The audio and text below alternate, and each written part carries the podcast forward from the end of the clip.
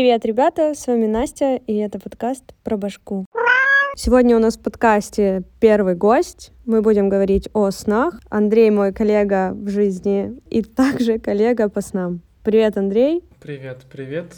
Погнали. Рассказывай свой первый сон. Рассказываю, пока я в настроении. Э, снится мне аэропорт, нахожусь я в аэропорту, вокруг небольшой кипиш, люди что-то там шепчутся, пересматривают, что происходит, я не могу что происходит. И тут мне приходит на телефон уведомление на почту, и там написано Поздравляем, Андрей, вы получили ПМЖ-визу в Москву, теперь вы можете приезжать.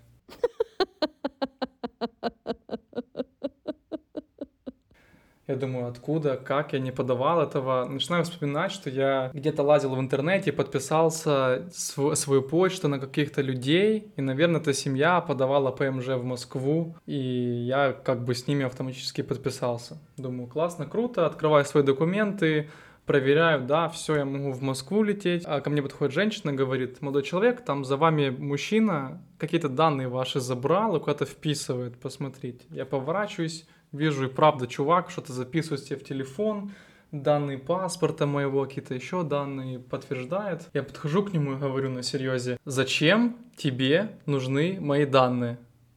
Он начинает, я здесь работаю, в общем, увиливает от ответа, никак не отвечает мне, а я только одно предложение ему говорю, зачем ты взял мои данные? Я, в принципе, в жизни так никогда не сделаю. И я прям помню во сне, я еще думаю, зачем я так делаю? Я говорю, зачем ты взял мои данные? Он закатывает рукава, чтобы бить меня, не знаю, и я бью первый, и он убегает. Он убегает за большую стойку, выбегают еще охранники, переворачивают стойку, и бежит еще чувак, у него много оружия. Они падают за эту стойку, разбирать оружие, наверное. Я думаю, надо что-то делать, потому что сейчас нас всех убьют. Я падаю на пол, тоже прячусь там за лавочки. Думаю, нужно придумать план. И тут я просыпаюсь. Думаю, фух, слава богу, это был сон. Я говорю, Юля, короче, мне такой сон снился, там вот чувак забрал мои данные, рассказываю весь сон. Юля, это моя девушка, мы живем вместе, для всех, кто не знает. Она поворачивается и говорит, а мне похуй. Я просыпаюсь еще раз.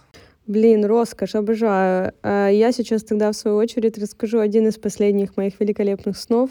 Все мои сны происходят у бабушки дома. На протяжении последних нескольких лет это обычная ситуация, поэтому на это можем не заострять внимание. Какая-то движуха у бабушки дома, очень много людей, что-то непонятное, суматоха, кто-то к чему-то где-то готовится. И тут ко мне подходит какой-то ребенок, и он такой мальчик, он такой весь плаксивый, и он что-то хочет, ему там 12-13 лет примерно. И он начинает меня доставать, и я ему так типа, ребенок, отойди в стороночку, да, не мешай мне. Чуть-чуть его как-то вроде толкнула, он пошатнулся, посмотрел на меня таким ехидным взглядом, детским, обиженным, вроде ушел. Мы дальше к чему-то готовимся, и я по ходу дела понимаю, что мы готовимся к какой-то свадьбе. Очень много гостей во дворе, вот это вот все, мы готовим еду, как вот в классических советских фильмах, когда все в доме праздновали. И тут опять в ходе дела ко мне подходит этот ребенок, и он меня уже начинает настолько сильно раздражать, что я его толкаю. Э, не скажу, что сильно, но он какой-то такой хлюпенький тетя Вятя. Он падает на пол, и я понимаю, что все, он, в общем, задохнулся он умирает. Мы начинаем делать ему искусственное дыхание, ничего не помогает. Я беру его в руку и вижу, что он выглядит как котлета. Вот это прикол! И бабушка мне говорит, положи его в молоко у меня чашка с молоком в руках, говорит, проверим, дышит он или нет. То есть, если бульбашки пойдут, значит, э, он дышит, если нет, то будем уже что-то делать. Я его, естественно, кладу в эту чашку, бульбашки не идут, я понимаю, что он умер, нам нужно делать ему искусственное дыхание. Я его достаю, и он распадается.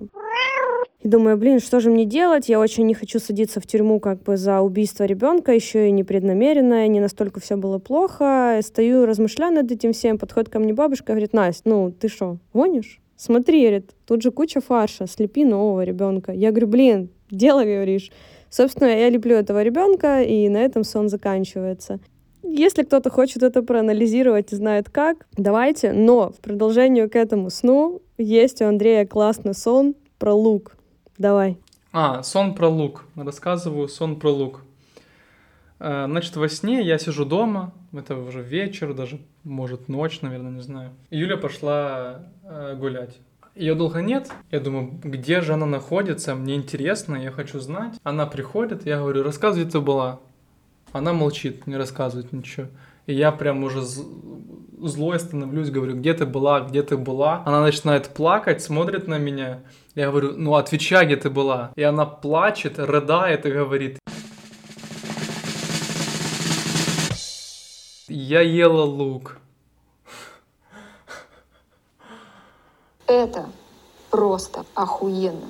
Не могу быть не солидарна с этой женщиной. Великолепный сон. Получился, мне кажется, великолепный подкаст. Э, нас с Андреем с почином. Полагаю, что дальше у нас будет еще много таких выпусков. Ребята, спасибо за то, что слушали. Всем хорошего дня. Пока.